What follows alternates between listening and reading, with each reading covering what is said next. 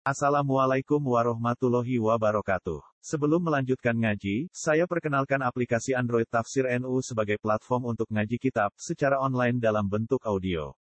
Tafsir NU berisi berbagai kajian kitab kuning dari berbagai ulama NU. Silahkan download aplikasi Tafsir NU di Google Play Store. Link download ada di deskripsi. Wassalamualaikum warahmatullahi wabarakatuh. Bismillahirrahmanirrahim. Haddatsani Zuhair bin Harb, haddatsana Umar bin Yunus Al-Hanafi, haddatsana Ikrimah bin Ammar. Qala haddatsani Abu Katsir, qala haddatsani Abu Hurairah, qala Qala dawa sapa Abu Hurairah, kunna qu'udan haula Rasulillah. Kunna ana kita para sahabat iku kuudan iku padha lungguh-lungguh, padha santai-santai haula Rasulillah ana ing sekelilinge Rasulillah sallallahu alaihi wasallam. Mana itu sertane kita Abu Bakar. Jadi termasuk di antara kita mana itu sertane kita Abu Bakar utawi Abu Bakar wa Umar lan Umar. Di nafarin ing dalam siji kelompok sahabat. Fakoma mongko jumeneng atau berdiri. Sapa Rasulullah sallallahu alaihi wasallam limbaini adzurina saking antarane tengah-tengah kita. Fa'ab to'a mongko ora langsung balik sapa kanjeng Nabi maksudnya hilang utawa tertunda sapa Nabi tertunda kembalinya. Alena ing atase kita. Wa khosina lan kuatir sapa kita ayyuk tatoa ing yen to den culik sapa Nabi dunana tanpa pengetahuan kita. Wa fazina lan kaget sapa kita. Di zaman itu zaman perang jadi ditakutkan Rasulullah hilangnya itu karena diculik.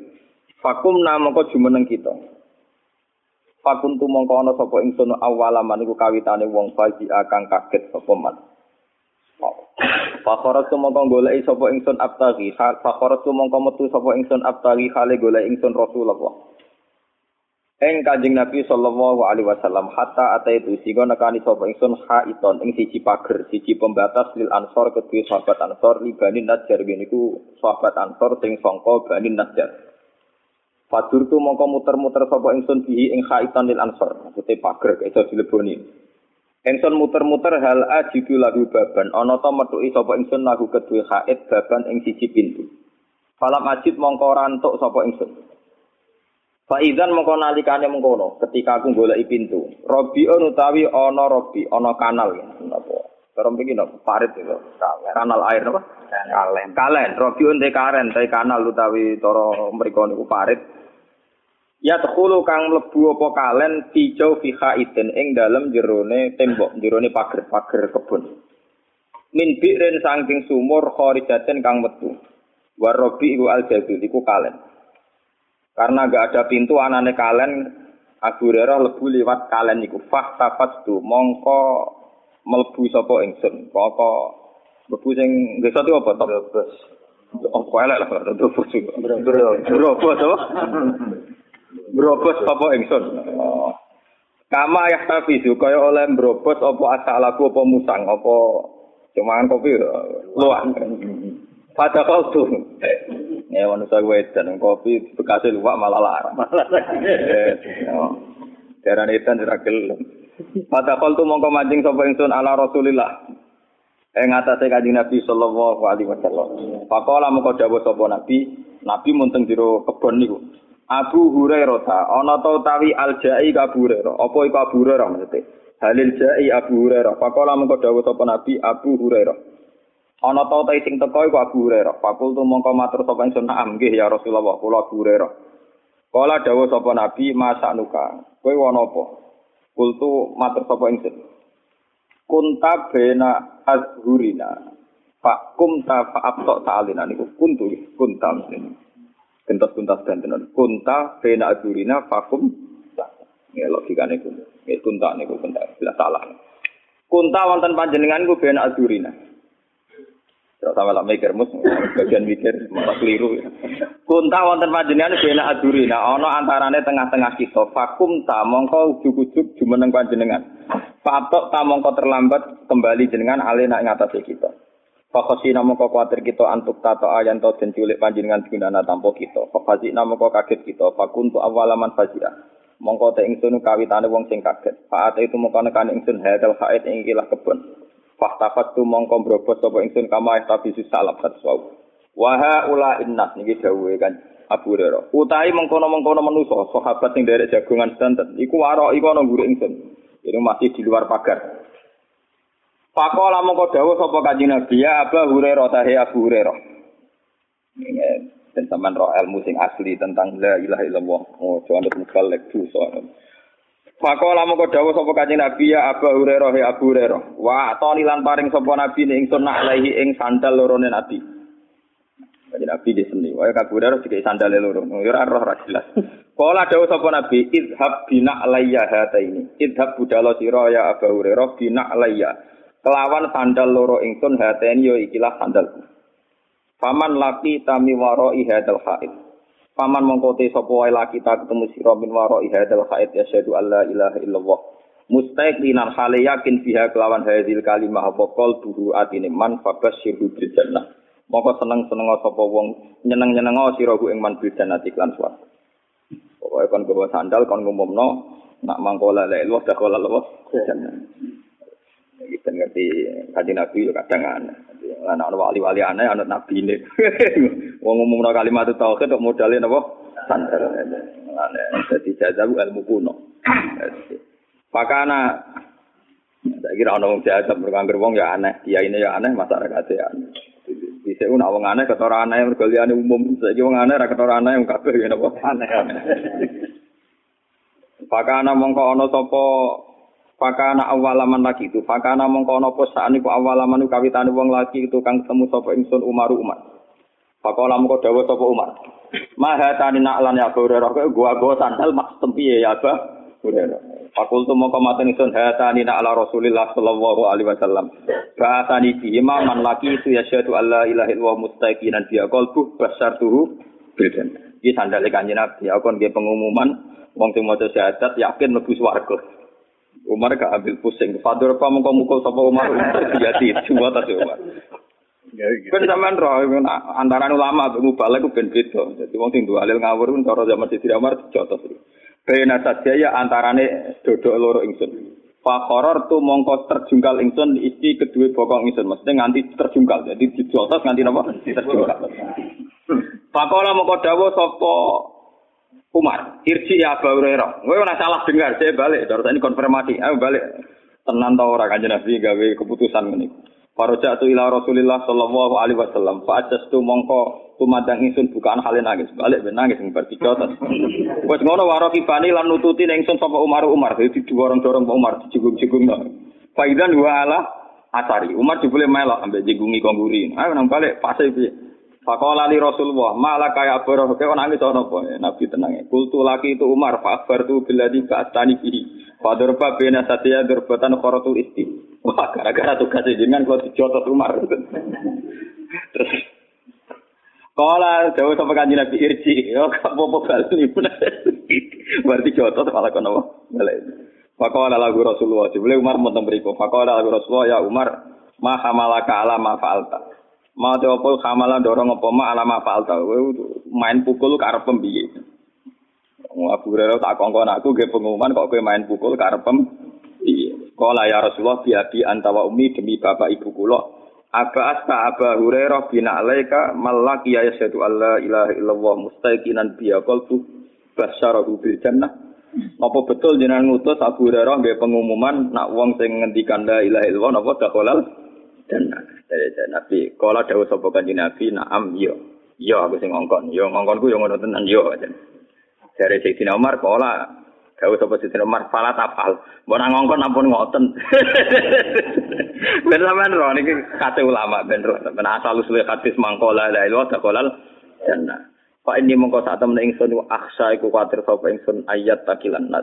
Ayat takilan ento pasrah sapa anas menusa alih ing atase kalimatul haq utawa kalimatus syahadah. Fakol lihim ya'malun. Fakol li mongkong ngembarno siro, membiarkano siro kanji nabi, ing wong akeh ya'maluna hale podo ngamal sopo anas. Maksudnya, mbok biarkan manusia itu normal, ora usah duwe akidah-akidah sing rawan nyesatkan. Kanji nabi kala Rasulullah fakol lihim yo beno gono. Niki kula nama to hadis kali. Hadatsana Ishaq bin Mansur akhbarana Mu'ad bin Hisam qol hadatsani Abi. Angkota qol hadatsana Anas bin Malik. Ana Nabi Allah wa Mu'ad bin Jabal rodifu ala rofli. Pas Mu'ad niku goncek kanjeng Nabi. Ini maksudnya untuk sitok ditumpaki wong loro jenenge goncek. Kala dawuh sapa Nabi ya Mu'ad qala labbaika Rasulullah wa sa'ate qala ya Mu'ad qala labbaika Rasulullah wa sa'ate qala ya Mu'ad qala labbaika Rasulullah wa sa'ate qala ma min abdin yashhadu an la ilaha illallah wa anna Muhammadan abduhu wa rasuluh illa harramahu wa 'alan nar kecuali Allah ngaramno mlebu neraka. Kala dawuh sapa Mu'ad ya Rasulullah afala ukhbiru bihan nas ana ta ora nyritakno ingsun biya kelan hadil kalimat to hadil tafsirah ni annas ing manusa fa tafsiru ben padha seneng sapa annas Kala dawuh sapa kanjeng Nabi, idzan yattakilu. Idzan nalikane mengkono yattakilu padha pasrah sapa anas.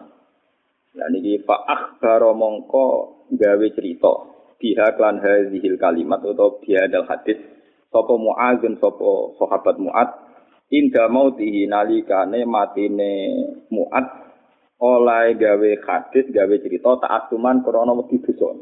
Wedi dosa kitmanul ilmi, wedi dosa nyimpen ilmu. Ta'asuman krana wedi dosa kitmanul ilmi. Ta'asuman krana wedi dosa kitmanul ilmi nyimpen ilmu. Niki kula terangno kula sekali mukadimah. Niki hadis niki kula bolak-balik yang diyakini ulama seluruh dunia asoful kutub ba'dal Quran Bukhari napa kita sering dengar entah itu mubalek, entah kiai, entah siapa saja pokoknya dari mangkola la ilaha illallah dakhalal jannah. wonten sing nambahi mustaiqinan biha qalbu napa mukhlison biha qalbu. Artinya ada yang nambahi mustaiqinan biha qalbu sing atine yakin tenan, wonten sing mukhlison biha napa qalbu sing ikhlas tenan mesti dakhalal jannah. Bahkan ada hadis yang lebih ekstrim gini ku zaman niku Abu Dar sebagai seorang sahabat itu mensomasi. Ya Rasulullah wa in wa in saraka senajan ya tahu gento tahu nyolong. Nabi jawab ya, Iya, wa in jana wa in saraka. Senajan tau gento tau nyolong. Abu Dar cek protes, mosok Nabi wa in jana wa in saraka ya, wa in jana wa in saraka. Sampai tiga kali. Kemudian sampai Nabi ngendikan, wes Abu Dar seneng ra seneng iku nganggo sing ngandani Jibril. Sampai istilah ini bahasa Arab, wa in rohima anfu Abu Dar. Oh, dua sari gerung gerumpung kandani gak langsung muni yo dari kanji Nabi. Lalu kalau termasuk kiai yang meyakini misonu setengah sunnah. Kalau nabi dia sering misoh gitu biasa.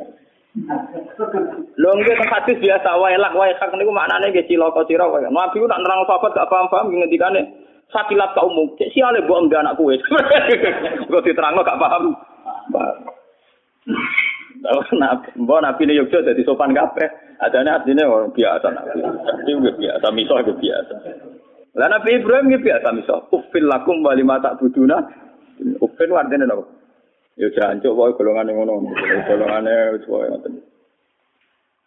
Abu Dar bantah terus dari kaji Nabi wa in rahima an Abu Dar. Oh dasar Abu Dar irunge grumpung ya. Irung coplok ya. Dari Abu Dar, wes coplok lah, penting lego aku bantah. Nah ini nanti karena hal ini sensitif, saya nerangkan nanti tiga tahap. Satu dari formal riwayat ya. Dan ini harus sampai pegang, formal nopo riwayat. Nomor dua kemudian asal usul kenapa manusia segampang itu memahami mangkola la ilaha illallah Terus yang ketiga dari segi hakikat, hakikatul ilmi. Ya, atau hakikatul maklum. Ya dari segi riwayat, ini rukono ya. Dari segi riwayat, itu tidak ada sebuah keputusan agama yang apa pun objektifnya atau apa pun benarnya tetap mengundang resiko. Ini mengundang apa? Resiko. Agama Islam itu kan identik dengan kajian Nabi Muhammad Shallallahu Alaihi Wasallam dan jelas-jelas secara akurat, secara valid Abu Hurairah jelas-jelas didawi Nabi kon pengumuman, ya, dia pengumuman mangkola la ilaha illallah mustaiqinan dia qalbu dakhalal wong sing ya, wong sing yakin la ilaha illallah mesti swarga. Tapi ketika keputusan itu diumumkan oleh Umar, Abu Hurairah dijotos. Nanti tiba. Karena Umar mikir, wong saiki sampai gelem sholat, gelem zakat, gelem sopan, dan kadang nak waras ya gelem sedekah, gelem apian, nyepuro kancane barang muka itu waras. Tapi gara-gara minimalis paham la ilaha illallah. Itu kan wong terus iso agak zakat lah pokoknya kola la ilaha illallah. Medit lah pokoknya kola la ilaha illallah. Gentol lah pokoknya tetap kola la ilaha illallah. Sehingga dawe Nabi begini oleh Umar dianggap bahaya. Mana Hurairah? Jotos. Menawa kan Umar ya pinter ini.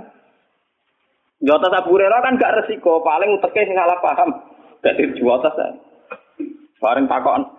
Ning kanjeng Nabi, napa betul ya Rasulullah engkau mengurus Abu Hurairah ngene? Dari kanjeng Nabi, "Yo, aku sing ngongkon." Abu Hurairah cerita, tapi kalau dijotos ya Rasulullah. Akhirnya takut Umar, kok mau jotos piye? Itu bahaya sekali ya Rasulullah. Fakholihim ya malun. Mbok biarkan manusia itu ngamal, ora usah jenengan ajari sing minimalis ngeten malah ruwet. Ternyata nih kanjeng Nabi ngendikan fakholihim ya nak ngono jajarno. Jadi ki mubalek sing biasa ngomong ngono kudu tobat. Iku dhisik zaman Umar kafaroe dijo dijotos. Dan perlu dicatat Rasulullah sudah merevisi itu, tidak boleh diriwayatkan. Jadi nak ngriwayatno kudu sempurna kaya kula ngajinya nganti bar. Akhirnya Nabi kan nuruti Umar, fakol. Ya sudah, jangan apa sebarluaskan, jangan publikasikan, jangan maklu. Kalau nanti tangklis hansar, gak ngono Gus Umar dari sahabat kok wani Nabi ini, cangkemmu. Umar ya sahabat, tapi mertuane. Boyo ngaji ku mikir om niku. Ya Umar itu apa tapi apa? Mertuane om. Nah, mertua kan dari mantu ya. Gus, Gus aku mau buka guyon, aku yo gawe guyon. Saya sahabat kok wani kajeng. Nabi ya Pak. Nah, mantune apik, kandhane mertuane ya nurut. Fafal Ini dari segi apa? Riwayat. Riwayat absah yang diyakini sahih oleh ulama. Ini ku Bukhari napa? Muslim. Buat ana ulama Wahabi dadi Allah nggih ngakon. Kalau Bukhari Muslim itu kitab sahih. Kemudian kedua riwayatnya Mu'ad. Gini ku pas nate tak ontol, tak tunggangan be kanji Nabi, kanji Nabi dawuh seperti yang didawuhno ning gone Abu Hurairah. Pokoknya mangkola la ilaha iku haramahu alam nah gak bakar mlebu neraka. Tapi ketika Mu'ad ini berbalik, ya, kalau riwayatnya Mu'ad itu berbalik, artinya ketika Nabi ngendikan begitu, Mu'ad langsung senang. Ya Rasulullah, apalah ubasiru binas. Ini kan berita baik. Apa boleh saya umumkan? Jadi Mu'ad langsung ingin supaya umat itu senang. Apalah ubasiru bihin. Nah, ini kan berita baik. Apa boleh saya umumkan? Jawab kaji Nabi, izan ya takiru. Ojo umum nongko uang terus lampati ngamal. Mau mentang-mentang tak ngula ilaha il. Ini perusahaan catat.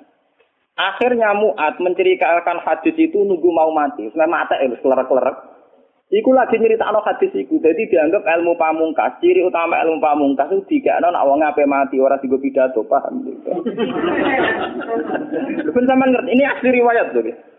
Akhirnya Muat mau kabundut tuh diceritakan hadis iku. Taat tuman mergo wedi dosa kitmanun. Jika mulai angkatan sahabat tabiin tabi ini kira cerita hadis ini ngenteni meh mati, paham ya? Orang gue modal beda. Saya ini sebut enten etika ngoten ini tenang. Sing pidato ya mergo ora paham. Aku yakin sing pidato ora tau maca hadis lengkap. Mungkin ini dhewe yang ngutip. Sing rungokno ya tambah ora paham. Wis ora paham seneng mergo mlebu swargamu murah cocok gak paham ya. Jadi ku asal usule Tapi teks asli tentang jaminan mangkola la ilaha illallah dakhala itu ngalami kayak begini. Ngalami dialog ilmiah, ngalami pertimbangan sebab lagi akibat. Dan akan bahaya kalau manusia meyakini la ilaha illallah kemudian langsung dakhala Makanya Nabi disomasi Umar, fakal lihim ya malum. Jangan begitu ya Rasulullah. Manusia biar saja. Tidak usah ngedikani begitu, mari enak-enakan. Gak usah ngamal, mereka mentang-mentang sekolah la ilaha il. Ya itu dari segi riwayat. Akhirnya dari Nabi sampai tabiin, tabi tabiin sampai kita riwayat itu sampai kita itu nunggu inda wautihi. Yaitu kalau sudah mau mati baru diriwayatkan ke muridnya ke anaknya. Begitu terus. Sampai zaman Edan ini juga modal beda. Beda. Mulanya kadang ini bener riwayat. Zaman akhiru kasirun kutoba uhu kolilun ulama uhu. Sing tukang pidato akeh ulama emosi. Beda. Artinya apa? Agama yang sampai ke masyarakat itu kan yang versi mubalek. Karena rata-rata ulama itu raiso pidato, mereka ora lucu. Sing pidato ini lucu, laris, tapi cara menyebarkan agama bener orang, ora tahu sinau. Les dino mlepuk ben telu, les sinau kapan? Paham? Dino kok pidato peng? Iku oleh mutolak aku kapan? Gue buat nanti pengajian teko, buat tompo kulo ngundang pengajian gede buat nanti. Mau terkenal, oh nanti. Tapi rata-rata sing diundang balik rata-rata nanti ngaji kulo, mesti kulo nuwun tenan, ampun ampun tenan. Gitu cuman kulo sing khas ulama ben ulama, ulama iki ora usah bedas. Sing ngundang dosa. Paham? Ngundang itu. Kalau sering diundang yang tak omong, gue juga gambar ulama-ulama kan pidato. Tapi ini gue ke sana wonten ulama sing tidak dosa. Nah, niat ngaji ngaji ini gak gelem ya wes. Lama gambar amun. Berpidato ya ben pidato amun ngono. Tapi ya muga-muga tobat nak gawe ajaran salah. Salah. Jadi bahaya sekali. Makanya ini kembali itu tadi saya mengatakan dari segi riwayat ya. Asal usulnya hadis mangkola la ilaha illallah. Ternyata Rasulullah itu disomasi Umar. Itu bahaya sekali ya Rasulullah kalau itu dimaklumatkan, dipublikasikan. Nyatanya Nabi nuruti, fakol lihim malum. Begitu juga ketika era Mu'ad. Ketika Mu'ad minta supaya itu disebarluaskan oleh Nabi ya jangan. Um, Mu'ad meriwatkan itu nunggu indah mau mautihi saat tuman. Karena takut kitmanul ilmi meskipun situ diberitakan tapi nunggu dekati mati. Dan cara memberitakan muat murni karena takut menyimpan ilmu. Kalau disimpan muat kan bahaya. Ilmu itu tidak sampai ke tabiin tidak sampai ke kita kan? Andai kan saat itu muat tidak menceri. Nah, tapi kalau menceritakan secara berlebihan, secara arogansi, secara memanfaatkan, nanti juga menjadi Islam yang gento-gento, mergo mentang-mentang, wis modal La ilaha illallah. Itu bahayanya kalau diceritakan secara ngawur melahirkan Islam gendut. Mentang-mentang mengkolel lewat kolal. Tapi kalau tidak ada menceritakan sama sekali ilmu ini hilang. Sehingga kita baca dua riwayat ini sudah sempurna. Riwayatnya tetap kita sampaikan, tapi sempurna. Termasuk pertimbangan fakolihim ya malu. Terus nomor dua, saya bicara dari segi syariat. Ini dari segi riwayat. Kita punya trauma, entah itu fiktif, entah nyata, entah apalah. Kita punya trauma kasus Siti Jenar. Orang yang mendalami la ilaha illallah secara intensif, ya, entah itu disebut kalimat sodo, bosuluk, bosuloko, mbah pokoknya. Orang yang memahami la ilaha illallah secara intensif, itu pasti menuju ilmu hakikat. Dan menuju ilmu hakikat pasti ngalami hakikat yang khoyali. Ini rumah nonton Hakikat yang nopo? Khoyali. Dan hakikat yang koyali ini mulai menipu. Ya, kalau sudah begitu ruwet, misalnya ngeten ya. Ketika kulon mau ya, diskusi ini udah perdebatan ini kali jago besok jenak. Eh, saat itu ada sunan bonang juga. Kamu sujud pakai apa kali jaga? Ya pakai ya pakai jasad. Dari Nesiti benar. Daging kamu itu hanya onggokan daging. Nanti itu jadi bangkai. Dan setelah jadi bangga itu habis. Kamu nanti ditulis Tuhan tidak termasuk yang sujud. Kebuat yang gue sujud itu bentek. Mikir kan juga. Rugi ke sujud ke badok ke tangan. Jasa tem sebenarnya kuntek. Orang orang sing cerita kowe nak sujud mergo jasa tuh mau sebenarnya dadi bang. Bang. Lah nak ngono sujud ning hakikat ora usah bathuk, ora tangan, ora usah sikil, yo rokem iku lho sujud mbek pangeran. Nak sujud mbek fisik rugi wong fisik sobanan. Mikir kali. Orang pulak balik kali Joko mantan wali preman terus jadi debat pusing. Siti Sinar tahu belajar tak tahu menang Irak. Yang jelas yang mulang gak sabar mau orang menangis. Wah, uang ini menjadi perdebatan. Sehingga keyakinannya kayak Siti Jenar, La ilaha illallah itu ya wahdatil wujud itu innalillahi wa inna ilaihi Selama ini kalau orang syariat misalnya, orang syariat itu kalau ada orang mati, misalnya Kak Rukin mati, ini aku kan muni innalillah wa inna ilaihi rajiun. Saiki Rukin wis mati. Mata itu balik nih penge. Itu cara wong hakikat kan salah besar. Orang mati itu udah ada. Cara ilmu hakikat dan orang mati itu udah udah ada. Roh ini tersiksa di alam fisik. Jadi ruh-ruh ini tersiksa di alam fisik. Karena ketemu ning jasate ruh. Tersiksa dulu. Akhirnya apa mangane kudu kerja piring Jepang tersiksa roti. Asal roti mau tersiksa. Misalnya kiai pemangan adalah kudu pidato orang jam barang tersiksa. Roti kenapa? Tersiksa. Tersiksa. Mergo ora buta mangan, ora buta ngombe, gara-gara melok fisik. Paham ya? Lho ini tenang dia ketawarai ya bener. Lah kula boten. Sampeyan betul lho guru waras maksudnya nggih. Artinya waras secara akademik karena ada referensi, ada marojek, ya.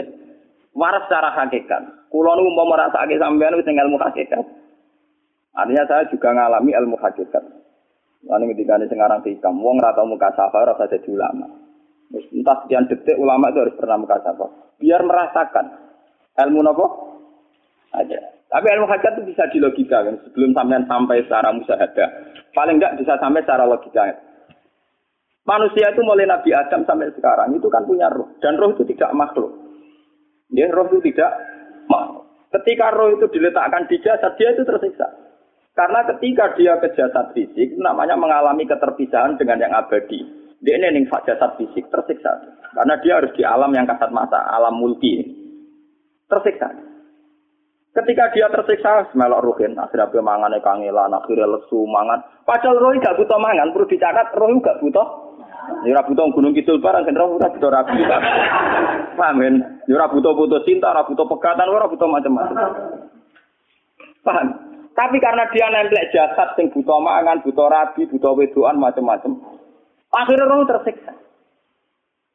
Suatu saat kalau roh ini dalam bahasa manusia mati, ini dalam bahasa manusia mati. Ini hakikatnya roh itu tidak mati, dia kembali ke habitatnya. Ini disebut innalillah. Kita ini dari awal ya dengan Allah, Wa inna ilaihi juga kemudian nanti kita pasti kembali ke Allah. Dan itu diyakini betul oleh orang wahdatil wujud. Jadi kalau roh mati itu ya tidak ada mati. Roh sekarang itu kembali kembali. Karena sudah lama mengalami keterpisahan mergo melok fisik-fisik dari ono kerja dasinan ono nggo proposal lan ruwet to roh melok. Paham itu kita di roh itu napa melok roh lah roh ya tersiksa ngaku ra butuh mangan ya ra butuh proposal bocah ngalor?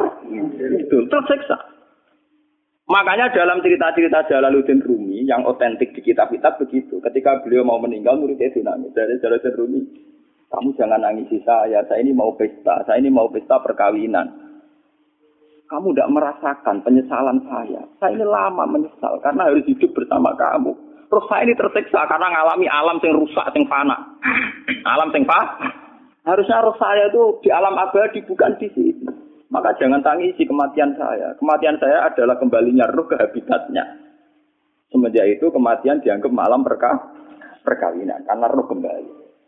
Walhasil ngono iku cara ilmu tasawuf bahasa Arab jenenge wahdatul wujud kena Jawa Yogyakarta Solo ke Adanu jenenge manunggaling kawula. Mergo sing rawan ngono rugen. Nek kita terangno detail. Jadi batuk mesti iki buku sujud kan, itu sampai hilang. Jadi seksine cara cara cara teori ini sinten siti rugi gue. Jadi ya kento.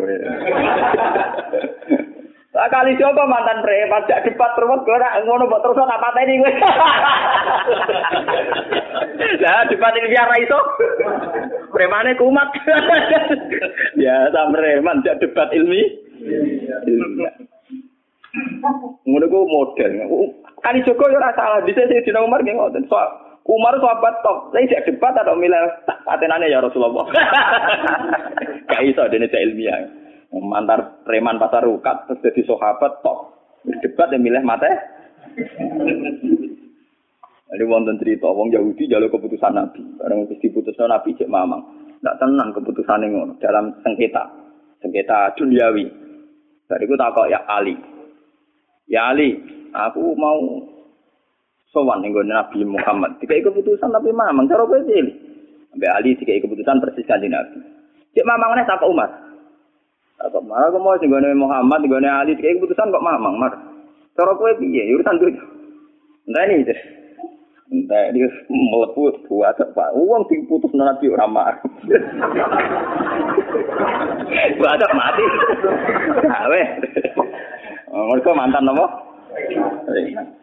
Nah, cara mantan intelektual atau intelektual kan ya wajar nggak uji kok percaya nabi. Ya, kan bareng cara ali ya gak percaya wis kandhane. Ora mesti cara ali jangan. Lah ora bapak ini. Ya wajar wong Yahudi kok percaya nabi, nak percaya ora itu Yahudi muslim. Nah, ali itu gusur. Ali gusur ra beda piye tenang. Ali nyen ngoten watake ngoten. Nasibe padha. Ali itu ilmuwan yang jadi presiden gak sukses. Ini niru Gus Dur. Mergo ning dinggo negara wong pinter mimpin ra sukses. Wong pinter gampang maklumi. Lah misalnya kita jadi kiai wong pinter. Pak Yai santri ini pacaran. Maksud itu jangan anak cerita itu. Wah, ruwet. Terus malah dalil di nalina subuh syahwat minan. Piye pondok ketemu pelaturan. Paham ya? Ruwet tau? Mengenai jogeman, jadi itu teman-teman itu jogeman. Jadi yang biasa, wae ono syariat tidak tidak.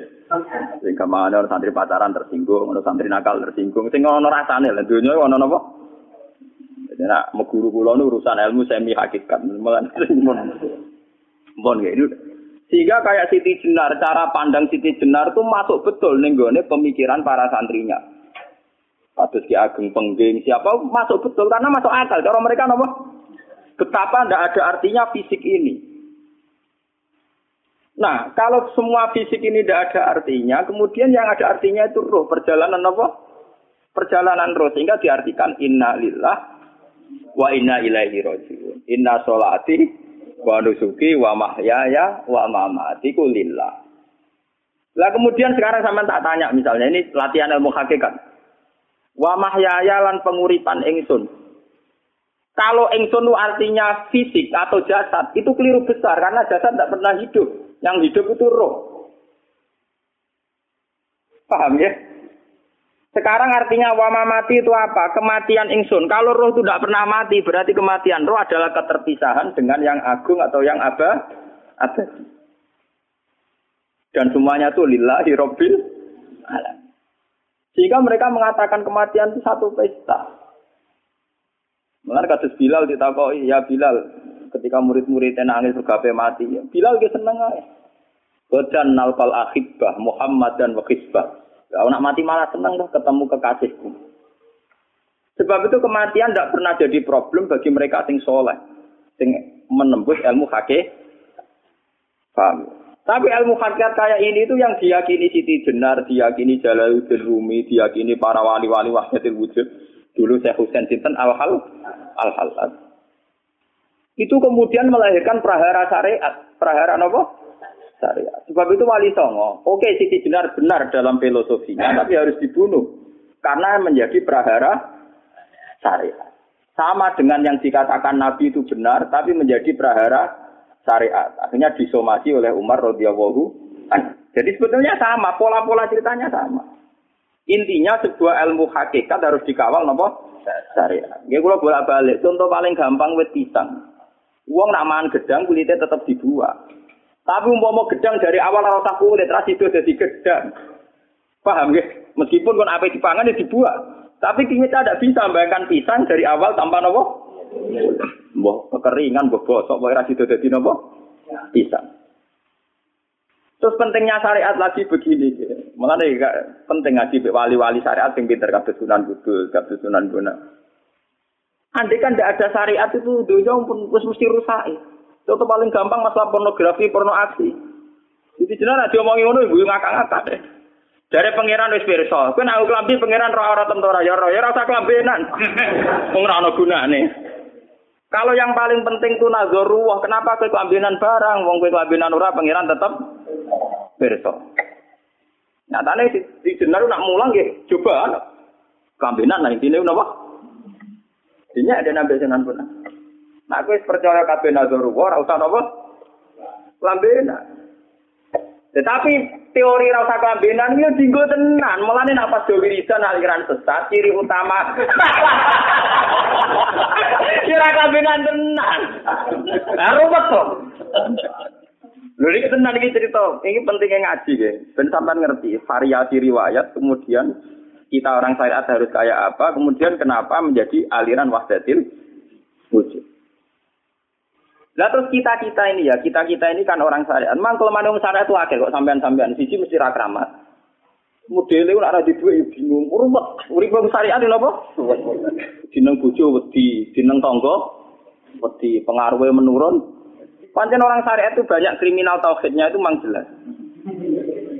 Melani kiai kiai peke nak ketemu kiai kiai sing setengah jaga peti mergo iso nebak atine. Dene meriang langsung. Sing kiai ora tau salat keramat padahal ngambungan wong. Sumudino sholat pas waktu kok ora tahu keramat. Wong ape buah utang tanggane keramat apane?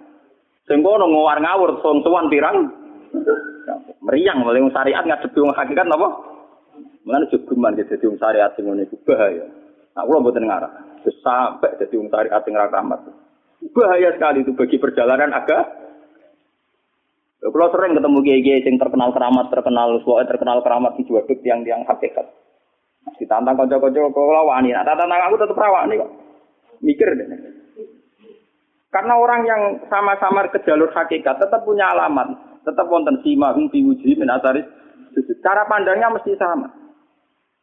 Lalu kalau nanti ketemu murid, ya artinya yang ikut aliran Siti Jenar, dia ada sholat, ada apa, hidup di satu tempat gitu. Padahal dia bisa baca ihya. Dulu pernah mondok di Mekah, pernah di Irak. Itu ya meresahkan para kiai. Kemudian sebagian mereka minta saya suruh ketemu. Ya walhasil kalau ketemu. Ketemu pertama ya.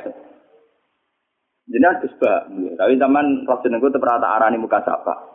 Gak biasa mawon. Kalau lara usah kenal jenengan gak kenal. Dan tinggi kalau gak biasa mawon. Lalu pernah ngajar ajaran nih. Saya legus gus neng dunia tak ini mau turun turun tani mati, udah gus gus kok repot. Ijaban dulu terus ya. Sampai dari wong hakikat wong ngenteni mati barang. Ya mati ya saiki iku. Usah ngenteni saiki padha-padha wis napa? Mati. Saiki padha-padha wis. Wis padha kabeh. Nah cara ilmu hakikat kan terus sama semua. Napa? Sama semua. Tadi makanya itu tadi. Kalau baleni malagi, logika hakikat itu begitu ya. Roh itu ditiupkan oleh Tuhan ke kita. Kemudian roh karena ikut alam fisik, alam jasad, roh ngalami yang kita alami. Ya, Ketika roh ngalami yang kita alami, dia tersiksa. Nah, ketika roh sudah terpisah dari jasad yang mengekang, yang memenjara ini, dia senang terus kembali ke Tuhan. Ini disebut innalillah wa inna ilaihi. Nah, jasad ini kemudian menurut ilmu hakikat gak ada gunanya sama sekali total. Hilang di telan tanah. Nah, kalau begitu jasad ini nak gua agul-agulan. Gusti, baduk kula tak nggo sujud tangan kula ndi buktine tangan wis ra ono. Baduk om wis ora Mulai dari Siti Dinar, hanya wali bodoh kayak kalian yang punya ajaran bodoh begitu. Malah rasupan terus. Mulane Sunan Kalijogo semangat mata ini berko tambah omongannya glodro do dindi. Tapi yang nggak disadari Siti Jenar yaitu tadi. Inti dari ilmu hakikat itu kan tunduk sama kersane Tuhan. Kalau sudah tunduk pada kersane Tuhan, kalau kersane Tuhan, roh kita harus di jasad. Dan wujud jasad kita ini juga karena kehendak Tuhan.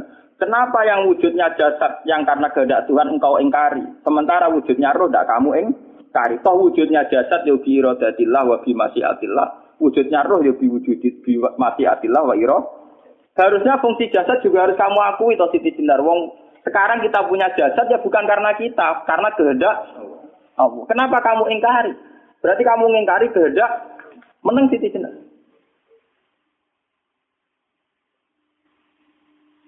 Makanya hakikat yang pertama saya itu pasti khayal. Lah Siti Jenar itu hakikatnya baru yang sampai khayal itu. Jika dia terses, tersesat. Sebetulnya kalau sudah hakikat beneran itu tidak perlu khayal begitu.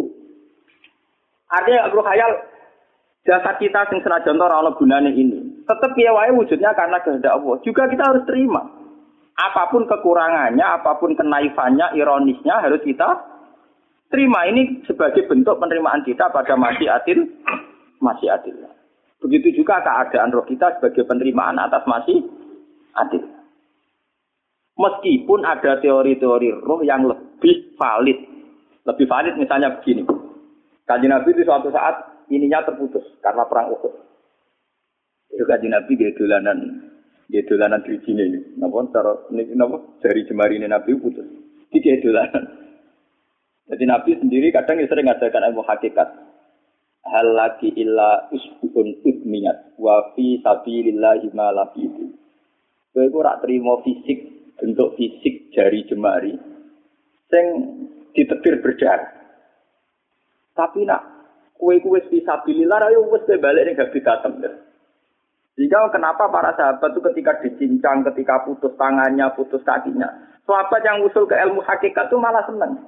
Karena jasad kita ini kan ilah sabilillah menuju jalan Tuhan. Sekali dia sudah terluka fisabilillah itu sudah menemukan formatnya. Cara teori Cina sudah menemukan formasinya. Paham gitu? Orang kok malah ngeluh itu berarti goblok kita ngeluh paham no? Paham ini apa? Jadi, makanya Nabi ngertikan ya itu sudah. Itu sudah ketemu formatnya. Ketika rohnya para syuhada nanti kembali ke Tuhan, ya ketemu formatnya lagi. Itu disebut wala taqulu lima yuktalu fi sabilillahi amma. Dia tidak mati sesuai formasi awal, yaitu roh kembali ke Tuhan dan jasad ikut mengawal. Nah itu Nabi kadang ya pakai ilmu hakikat-hakikat begitu. Mulane kalau bolak balik matur, kalau nunggu mulai umur selawe tahun nopo pinten. Kulo ngasih ini gak ada penyakit dan ekstrim penyakit saya. Sampai saat ini kalau nak ngobat no tidak lebih 50 persen, karena saya tetap berpikir. Misalnya cara syariat kan berubah, tapi cara hakikat apa betul keberadaan saya di alam ini penting sehingga aku kepengen urip tak bila-bila ini ngantek anda atusan juta. Jangan-jangan penting mati ikuti bang uripku. Lah ngono apa tak bila-bila ini? Ngantek atusan juta. Jadi misalnya kita berobat ya mau ya dari nabi ini nabi kan berobat ya berobat. Pokoknya kita Islam masih mau kita berutu kadang orang paham. Sekali kamu mengamati dengan sisi hakikat, Lo coba sekarang sampean pikir, coba sekarang nggak pakai logika hakikat, pakai logika syariat saja. Saya ini misalnya asetnya 10 juta, misalnya, ya, saya punya aset 10 juta. Tapi misalnya aku rugi nawan atau dipengaruhi di masa depan sama nih. Kalau pulau kan soalnya cara teori di masa Misalnya pulau rugen, artinya kere di duit 10 juta aset. Tujuan saya sembuh kan supaya aku iso sembuh sehat, engkau iso kerja untuk anak. Tapi karena saya sakit nanti operasi tidak 10 juta. Operasi tidak 10 juta. Wong aku repair mesti iso mari si anak. Apa mana nak 10 juta tak ada gue berbuat malah jelas ra iso mari sih.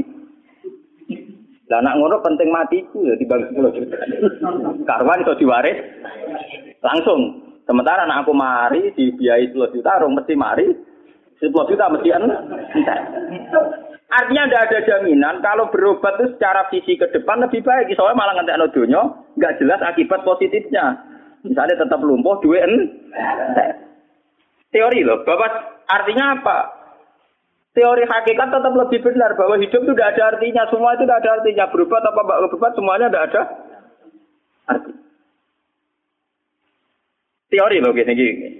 Sehingga kalau kita tengah-tengah aja tengah-tengah, kasus kulo misalnya loro gitu berubah. Gusti separuh kalau ngelakoni syariat, tapi sebagai kulo lama kekeh, separuh kalau lakoni apa? Jadi kulo tetap buat ngarah obat satu persen. Tapi orang arah berubah, dong kulo tiang apa? Syariat. Tapi memang faktanya itu begitu. Cara kajian Nabi kadang kajian Nabi berubah. Kadang kajian Nabi wis nikine tercincang gede guyon nak. Wah lagi illa usbuun utwiyat. Ora kok triji sing gak melok-melok. Nah, bukti bahwa jasad ini begitu tidak penting. Kayak Said Hamzah. Menurut Said Hamzah nganggep wahyu bentuknya raka karuan. Kalau teori Siti Jenar itu benar, teori Jalaluddin Rumi benar. Benar teorinya, ya orang kok rasolate, oke. Maksudnya, kena nganut rasolate. Benar cara analisis roh. Ketika Sayyid Hamzah dinyatakan mati oleh manusia, oleh hukum manusia dinyatakan mati karena dia sudah tidak bergerak. Dalam teori hakikat kan rohnya Sayyid Hamzah sudah di khawasili tuyur dan kudrin. Rohnya sudah diambil Tuhan, tidak mati. Paham ya? Ketika rohnya Sayyid Hamzah sudah diambil, jasad ini sudah tidak punya rasa. Sekarang secara syariat kasat mata kita tahu, wong jasad nak diinfus, saya di sayat-sayat dioperasi orang kro, orang kroso. Apa mana saya kira ruhe wis ter bisa. Lah ya jasad itu cek gampang di nopo dioperasi dibius saja terus tidak kerasa.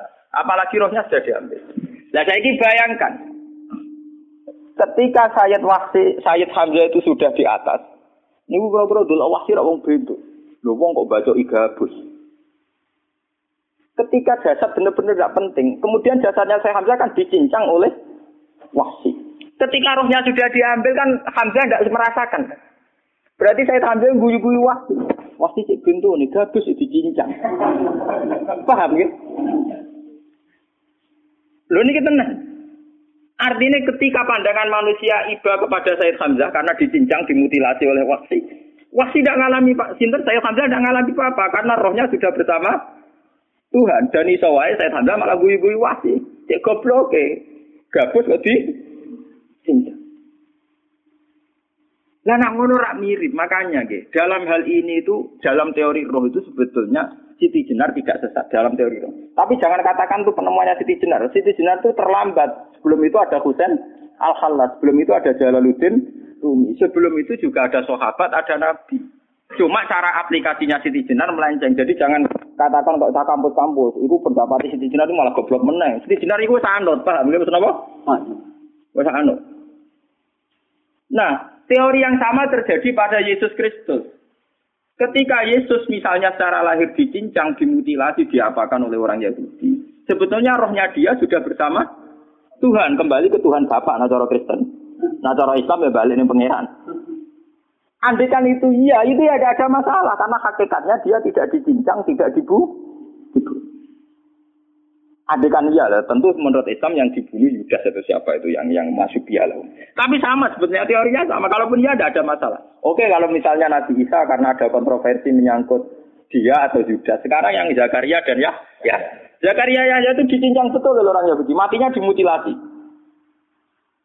Tapi dia tidak apa-apa. Karena ketika beliau dicincang, rohnya sudah diambil. Ini rumah tenan kan. Ben kira untuk kendel mati paham kan ya. Jadi maksudnya ini kalau ajari nak mati itu tidak problem. Ya ini kalau urip urip ya wedi Nah ini bersamaan paham ya. Kaitan la ilaha ini nanti semuanya sama kaitan sama apa? La ilaha illallah. Ini nanti ujungnya sama dengan la ilaha illallah. Begitu juga seterusnya. Misalnya Yahya kalian sinten? Zakaria. Ketika Tuhan ditanya, jadi tenggene alam malakut pangeran ditakok, ya ya Allah, Yahya dan Zakaria itu kan hamba pilihan engkau. Ketika dicincang kok jenengan biarkan. Endi Yahya Zakaria dicincang? Aku itu ra goblok dari pangeran. Sedurunge dekne dicincang jasate ruhe tak jipuk. Dadi dekne ora krasa blas. Begitu juga yang tafsir-tafsir. Sama lihat wa Maryama.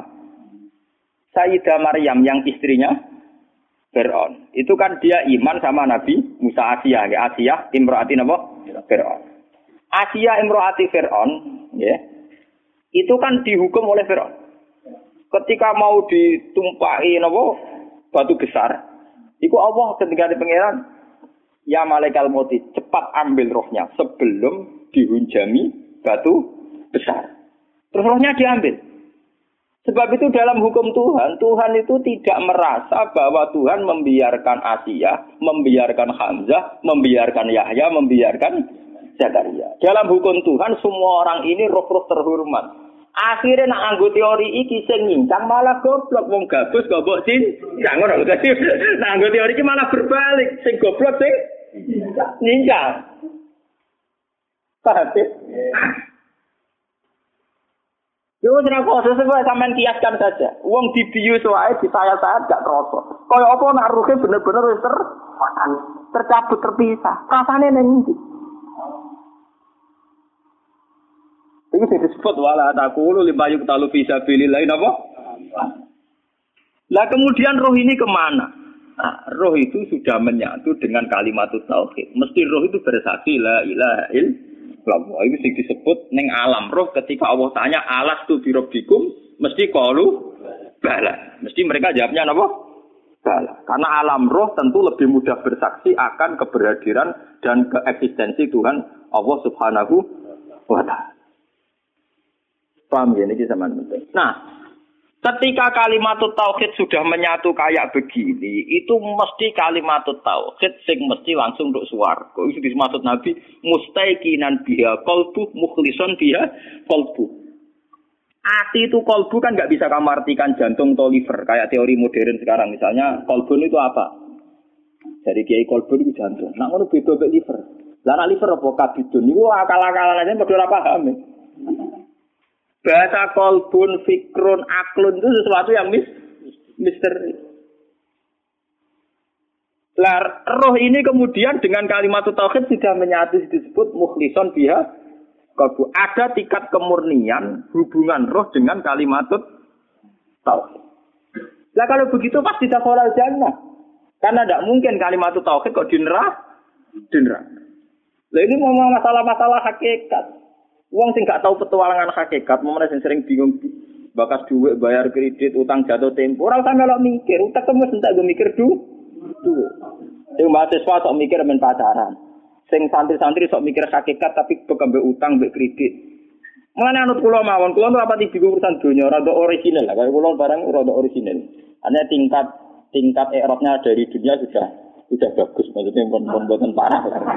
Nah, kulon dari wong dipengaruhi roh, dari wong kula ngalim ora roh mati rasa.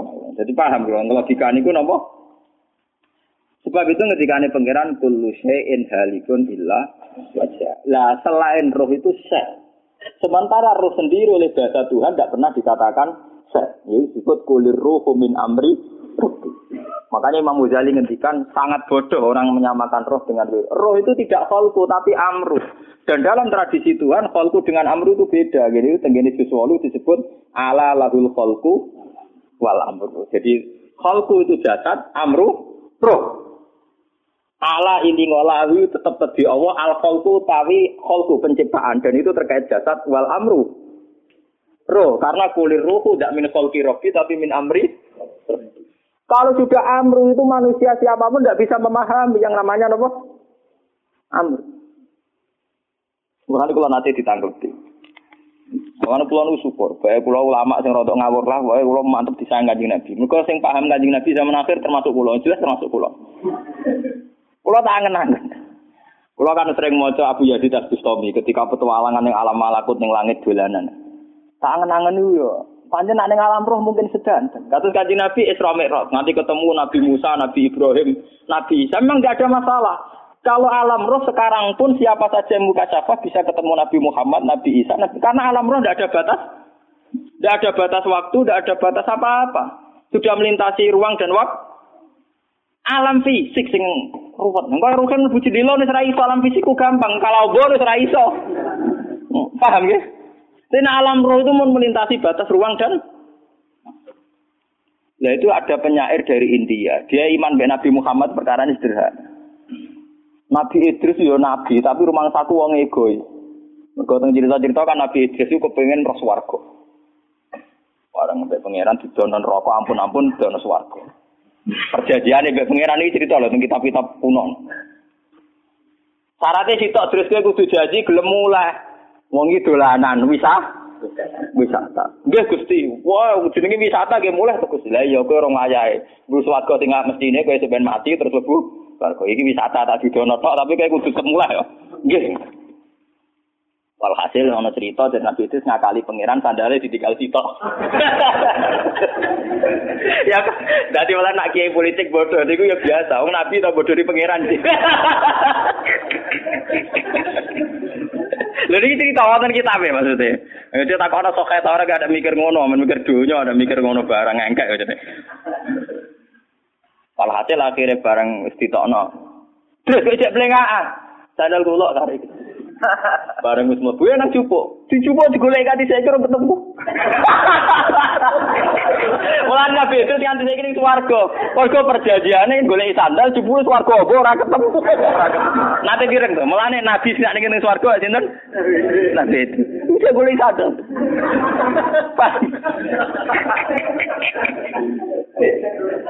Wah, wis ari terkenal. Yo ana cerita ngene kok. Mulane wong sufi sangka India, Nabi Idris urung nabi, nabi tenan ya Nabi Muhammad. Tak angen-angen paling bener Nabi Muhammad, ora krana kula umat, tak angen-angen Mas. Kula lho umpama kula, kula bayangno kula. Misale kula takoki malaikat Jibril, "Hak gak kepen mlaku-mlaku?" Temu Jibril, "Yo mlaku-mlaku ning langit misal." Terus kula misalnya ning langit, karena ngerti alam ajaibul malakut, misalnya ning langit non pemandangan indah, no jabar jat, Pak Sahama, Usha istilah pokoknya semuanya indah. Ya, ya semuanya indah kan gara-gara aku biasa roh Ruhin, roh Mustafa, roh wong ra jelas-jelas iki. Kemudian ning kono wong ganteng-ganteng sing wedok widadari ayu-ayu tentu aku nganggep ning kono lebih indah tapi dari seka. Tapi nak diwalik nganggo teori irada tuwa. Wong ning kene ganteng-ganteng, do maca tasbih wajar raine cemorong wajar nek jenenge ra bingung Nang dunia ku wong do bingung, ya ora duwe kadang sungguh ya antik juga ciptaane. Artinya umpama posisiku ning gone alam langit, mlaku-mlaku ning bumi yo seneng mergo dianggap mlaku. Mulane Nabi Muhammad ketika ning alam malaku ditakoki, kowe roh aja ibi mulki, kowe roh aja. Aku roh terus, zaman ning bumi ya roh, zaman ning langit. Karena misalnya malaikat penghuni langit, itu dianggap prestasi dari melaku-melaku roh kue-kue Artinya, bagi mereka sing darani mlaku-mlaku alam malakut ya roh kuwe-kuwe ngene iki ning alam do. Padha bagi wong sing ning donya didarani mlaku-mlaku ning alam. Tapi kesimpulannya kan sama. Engkau kue dulu alam malakut ya ape kagum Allahu Akbar subhanallah.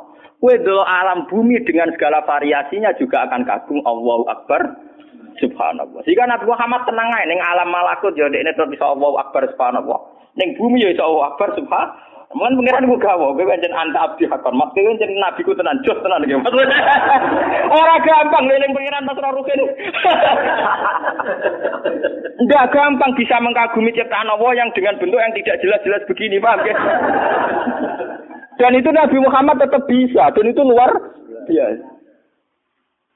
Paham ya? Umumnya wong kagum ngenteni halal yang besar. Nabi Muhammad boten, sama semua. Wah itu sing dimaksud mulane dari hikam kaifa atadilu bisain. Ini arwah fi kulli Bagaimana saya anti sesuatu wong saya melihat Allah di semua sesuatu. Maro itu se'an illa wa itu wa qabla. Saya tidak pernah melihat sesuatu yang wujud kecuali melihat Allah dulu. Jadi misalnya aku roh Mustafa, cara sing aran hikam. Lu Allah gawe Mustafa, roh Ruhin Allah gawe Ruhin. Roh Kifuat Allah gawe. Yang dikagumi itu Tuhan. Lah bentuk kagumannya sama. Misalnya sekarang begini. Pak SBY itu kalau senyum atau siapa yang ketua Demokrat senyum, itu cek wajar. Wong di duit di jabatan bisa senyum wajar. Tapi ini aneh sekali, orang nggak punya apa-apa kok bisa senyum. Jadi tingkat ajaibnya lebih tinggi. tinggi. Paham ya? Paham ya? Tingkat ajaibnya lebih tinggi. Paham? Dan itu tetap bisa Allah Akbar. Subhanallah. Malah aku niru Nabi Muhammad. Roh kowe ya iso Allah Akbar, roh sapa iso Allah. Dan itu butuh orang yang tauhidnya tingkat tinggi dan banyak baca ya. Kan kula umpama Wah, malah kula nu seneng model Abu Yazid Al Bustami, model ditakoki pangeran, "Ya Yazid, kowe serah swarga sampun, ron kok sampun." Kowe gawok seneng, nggih seneng mergo niku ciptaane jeneng. Neraka panas Abu Yazid, nggih panas wong jinan damel panas. Swarga api nggih jinan gaya. Ya ngono. Lah maksud tempi, iki pokoke tetep sing penting jenengan. Liyane iku dhe sifat kabeh mergo jenengan ga ga. Ya teng donya nggih ngoten. Mulane Abu Yazid sebaliknya ning donya nggih tenang mau. Mulane kanjeng Nabi itu seorang nabi sing tenang ning donya ya tenang ning akhirat. Mergo dekne lahul hamdu fil ula wal akhirah. Beliau sudah bersaksi betul kalau Allah lahul hamdu fil ula wal akhirah. Fa subhanallahi hina tumsuna wa hina Makanya Nabi mengajari dengan cara syariat, misalnya kita bangun tidur. Bangun tidur kata Nabi kita diajarkan asbahna wa asbahal mulku illah. Gusti kula tangi turu. Ujung-ujungnya nyiksa ini kerajaannya jeneng jeneng. Kula sakniki turu Gusti, turu nggih termasuk ayate kekuasaane napa jenengan. Lan dari kanjeng Nabi amsaina wa amsal mulku lillah wa asbahna wa asbahal mulku Jadi kan Nabi ya yang saya ini pangeran, sore ini pangeran, roh Jibril yang saya ini kekuasaannya pangeran, roh ini kekuasaannya Sehingga dia ini perlu kehilangan sandal kok Nabi it. Orang perlu bodoni penge. Kita kita kenapa Nabi itu roh mulai. Mereka sandal ditinggal, bareng digolek ora ketemu. Ya kok ono cerita ngono. Mulane, jare sapa fiksi ilmiah novel luwih canggih. Wong kuno-kuno nak gawe fiksi kelas tok swarga mbek alam malam. luwih seru, petualangane lho napa? Ora trimo nenek sihir. Paham ya? Lah, kalau kalimat tauhid sudah menyatu kayak Zakaria, kayak sinten Abu Yazid Al Bustami itu mesti dakhalal dan perlu kamu catat, pertanyaan Abu Dhar itu pertanyaan bodoh wa insana wa insaroko. Orang yang belajar ilmu hakikat tentu janggal dengan pertanyaan Abu Dhar. Piye Abu Dhar pinter kajing Nabi? Maksudnya ngeten. Wong sing nglafadzno la ilaha illallah dakhalal jannah. Senajan to dekne zina, senajan to dekne nyolong. Orang yang memahami ilmu hakikat tentu janggal bagaimana orang yang melafalkan la ilaha illallah kemudian dia berzina. Ciri utama orang nyebut Allah idza dzikrallah wajilat. Kalau wajilat kulubu mau mengkeret ora iso zina, paham? Paham nggih? Mulane Abu Dzar iku goblok, paham nggih? Paham nggih? Dadi nazar mulane kuwi nerangno telung fase, paham Berarti kowe ora mukmin sing dzikira wajilat wong dzikira, wong kok iso zi? Wong mengkeret ora iso apa? Zina, paham nggih? Mulane nak ngaji kowe bejo ketemu lama kok bejo kudu syukur to. Buat ini kita kudu syukur to. Artinya ada kitabnya, terus ada analisisnya, terus ada marojeknya, terus orisinil. Artinya orisinil itu kalau kan si apal Quran hadis. Artinya ya waras artinya itu. buat ini kita tenang, buat ini kita hadis di nikmat. Paham ya? Tapi piye wae nak ida dikira wajilat Bulu.